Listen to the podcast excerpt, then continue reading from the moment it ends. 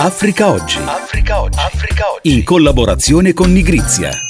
Bentrovati e bentrovate a questo nuovo appuntamento di Africa Oggi. Io sono Luca Del Ponte e con i giornalisti e le giornaliste di Nigrizia e nigrizia.it facciamo il punto come ogni weekend sulle relazioni tra Africa ed Europa. Il presidente sudafricano Ramaphosa vuole vederci chiaro dopo le accuse mosse dall'ambasciatore americano Brigetti, secondo cui il Sudafrica avrebbe fornito armi e munizioni a Mosca, accuse che sembrano però trovare le prime conferme. Gianni Ballarini. Spuntano le prime conferme sulle accuse dell'ambasciatore statunitense Ruben Brigeti rivolte al Sudafrica di aver caricato armi su una nave russa. Inizialmente il presidente sudafricano Cyril Ramaphosa aveva negato, criticando l'uscita dell'ambasciatore. Ora tuttavia il presidente ha commissionato un'indagine interna per capire realmente che cosa è accaduto. Infatti un'inchiesta della piattaforma africana Semaphore Africa ha portato alla luce, grazie anche alle rivelazioni di due alti funzionari pubblici e di un dirigente d'azienda, azienda che in effetti a dicembre una partita di armi è stata caricata illegalmente da una società privata su una nave russa attraccata a Città del Capo. Il Sudafrica sta camminando sul filo del rasoio, mantenendo o cercando di mantenere relazioni sane con gli Stati Uniti e cercando di rafforzare le relazioni commerciali e politiche con i paesi del gruppo BRICS, che comprende anche la Russia. Ma la notizia diffusa dall'ambasciatore americano ha avuto pesanti ripercussioni anche in, ambito economico. Il rand, la moneta locale, è sceso ai minimi storici rispetto al dollaro e i bond sudafricani hanno perso l'1% del loro valore. Per molti analisti il governo di Ramaphosa ha giocato alla roulette russa e ai suoi problemi di crescita e di fornitura di elettricità, la nazione arcobaleno ha così aggiunto una grave crisi diplomatica con un importante partner commerciale e investitore diretto. Nel 2021 gli Stati Uniti avevano investito nel paese africano non meno di 7 miliardi e mezzo di dollari. Il governo sudafricano cercherà probabilmente di presentarsi come vittima di produttori di armi senza scrupoli e di ufficiali dell'esercito disonesti. Non è chiaro se gli Stati Uniti andranno fino in fondo nella loro denuncia. L'impressione è che i due paesi siano intenzionati a stemperare la situazione. E adesso parliamo di cacao usato in quantità sempre maggiore sulle nostre tavole, anche come antidepressivo. Il lato oscuro della medaglia riguarda però gli effetti diretti sulla deforestazione. Per la sua coltivazione in Costa d'Avorio in 20 anni sono stati cancellati quasi 2 milioni e mezzo di ettari di foreste, una superficie pari a quella del Ruanda. Tanto per renderci conto è come se ogni anno sparisse un'area più grande di quella di New York. Se ne è occupato il collega Rocco Bellantone nell'articolo dal titolo Cacao Amaro che troviamo sul prossimo numero di giugno del mensile Nigrizia. Ben ritrovato Rocco Bellantone. Buongiorno a voi. Allora, la Costa d'Avorio è il più grande produttore di cacao a livello mondiale. Sì, esatto, il più grande produttore al mondo di cacao copre circa il 40% del raccolto globale con oltre 2 milioni di fave di cacao raccolte all'anno per un valore di 4,7 miliardi di dollari all'anno. Quella Costa d'Avorio è proprio seduta, appoggiata su una ricchezza immensa nella cui coltivazione però ha degli impatti ambientali non, non indifferenti.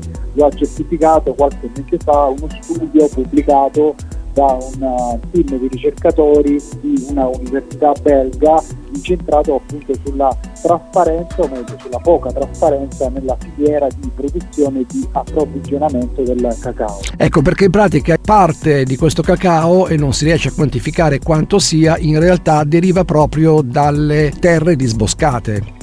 Sì, sì, esatto. Proviamo a mettere in fila qualche numero che emerge da questo interessante studio. Tra il 2000 e il 2019 la coltivazione di fave di cacao ha devastato 2,4 milioni di ettari di foreste in uh, Costa d'Avorio. Il problema nel problema è che oltre il 25% di questa produzione è concentrato, come dicevi tu, in aree in aree protette che sono concentrate per lo più nei dipartimenti meridionali e occidentali del paese e che sta lambendo sempre di più anche i confini con la vicina, la vicina Liberia.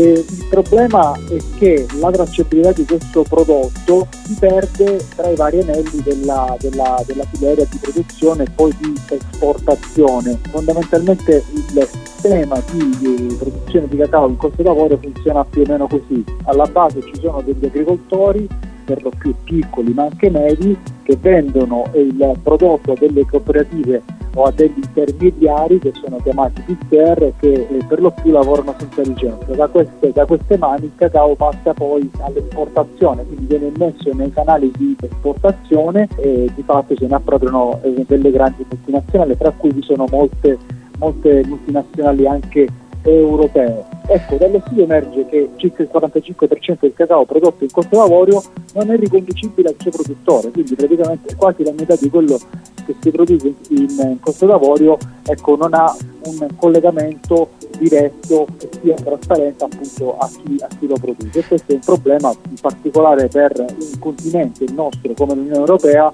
che nel 2019 ha importato il 60% del cacao ivoriano e che recentemente nei mesi scorsi si è dotato anche di una legge per impedire l'importazione di quei prodotti la cui produzione è collegata direttamente a deforestazione. Ecco, c'è per l'appunto anche il cacao. Ecco Rocco Bellantore, infatti questa legge europea di fatto viene tranquillamente aggirata.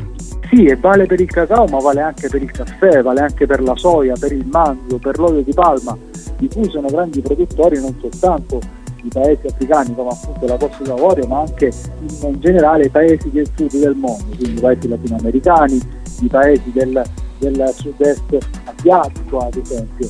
Ecco, che cosa eh, si può fare concretamente per arginare eh, queste deforestazioni?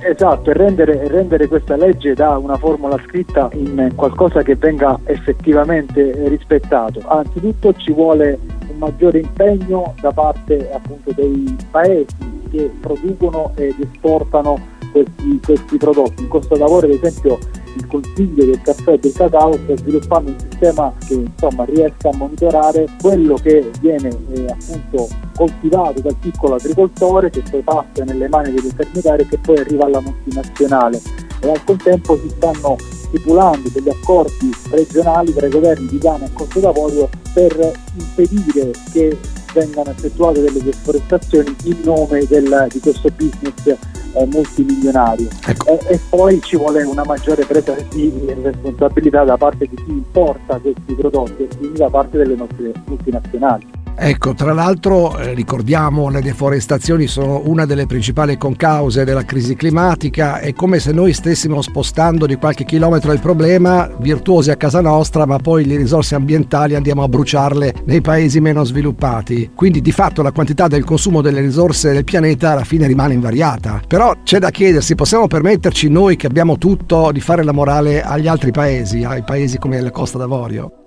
No, non ce lo possiamo assolutamente permettere, nonostante continui a essere questo il nostro, il nostro atteggiamento. Ci vuole maggiore presa di coscienza da parte dei paesi importatori di questi prodotti quindi da parte nostra, da parte dell'Europa, da parte degli Stati Uniti, da parte dell'Occidente in generale e soprattutto non possiamo pensare che spostando sempre più a sud il problema, o meglio relegandolo sempre più a sud, ecco, di questo problema non verrà mai a bussare a casa nostra. Non è così, gli effetti della crisi climatica che sta interversando oggi in Africa li stiamo già vedendo verificarsi anche ai margini delle nostre, delle nostre coste flussi migratori incessanti che provengono dall'Africa subsahariana e che in maniera sempre più evidente sono causati anche dalla crisi climatica, ce li stiamo ritrovando a, poche, a pochi chilometri da casa nostra. Ecco, quindi se non andiamo a intervenire alla fonte del, del problema, se non lo facciamo realmente, ma limitandoci a sfruttare e a importare in maniera arbitraria, ecco, allora continueremo ad alimentare questa crisi, questa crisi climatica che, che, non è soltanto un affare loro ma che è un affare di tutti. Grazie a Rocco Bellantone, abbiamo cercato comunque di non spoilerare troppo il tuo articolo Cacao Amaro in uscita sul mensile Nigrizia di giugno, alla prossima! Grazie a voi! Per questo episodio di Africa Oggi è tutto, grazie per averci scelto, noi ci risentiamo fra sette giorni, un abbraccio da Luca Del Ponte e dalla redazione di Nigrizia e nigrizia.it. Africa Oggi.